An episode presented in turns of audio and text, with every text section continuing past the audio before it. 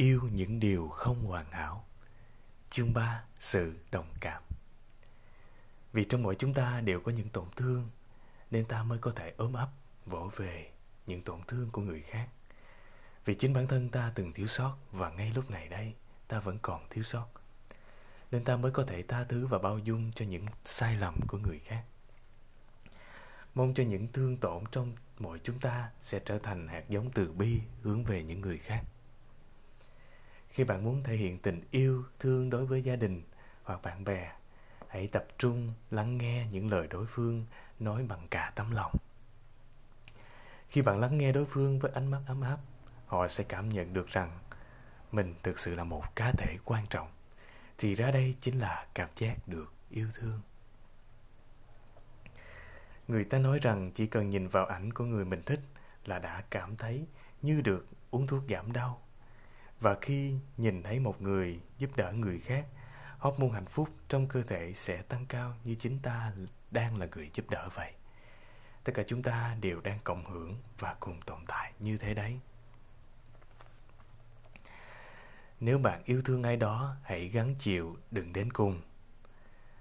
Khi người bạn yêu thương đau khổ, Đừng cố tìm cách nhanh chóng giúp họ vui vẻ, trở lại bằng vài lời an ủi ngọt ngào, mà hãy thực sự hiểu cho nỗi đau, sự vất vả của họ và cùng họ chịu đựng đến cùng.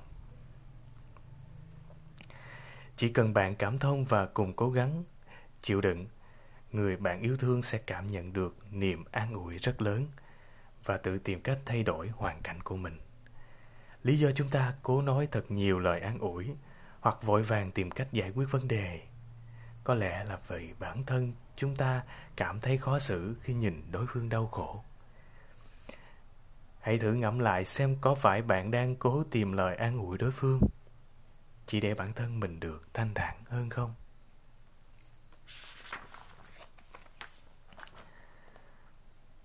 tôi đã gặp lại một người bạn thời cấp 3 sau nhiều năm.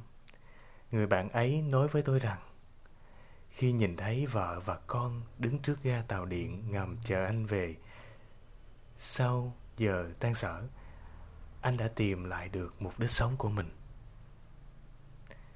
Những điều thực sự quan trọng ở rất gần bên ta. Đôi khi vì vội vã sống mà ta quên mất sự tồn tại của những điều quan trọng ấy.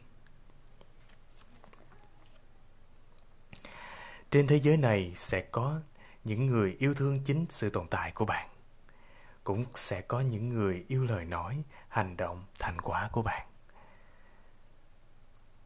Những người yêu thương chính sự tồn tại của bạn sẽ không bao giờ thay lòng đổi dạ dù bạn có mắc lỗi hay là thất bại đi chăng nữa. Hoặc chính là gia đình thực sự, những người bạn thực sự. Mong rằng tất cả chúng ta đều sẽ trở thành những người biết yêu thương sự tồn tại của nhau. Hãy nói lời động viên những người thân thiết của bạn khi họ đang gặp khó khăn vì công việc không thuận lợi như kế hoạch.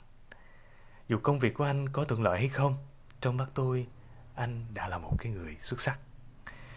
Cách anh luôn cố gắng dù gặp khó khăn đã chứng tỏ rằng anh luôn là một người xuất sắc dù kết quả công việc có như thế nào đi chăng nữa. Anh đang làm rất tốt. Hãy cố lên. Tôi mong bạn được hạnh phúc.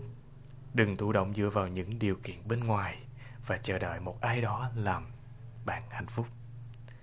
Tôi mong bạn quyết tâm trở nên hạnh phúc và tự mình thay đổi để có được hạnh phúc ấy. Tôi thực sự mong bạn được hạnh phúc. Khi có người hỏi bạn hôm nay tâm trạng của bạn thế nào, nhưng bạn lại không biết phải trả lời ra sao, à, thì hơn hãy thì hãy đơn giản nói rằng à, tôi thấy rất là vui. Ngay khoảnh khắc thốt ra lời đó bạn sẽ bắt đầu cảm thấy vui vẻ hơn rất nhiều.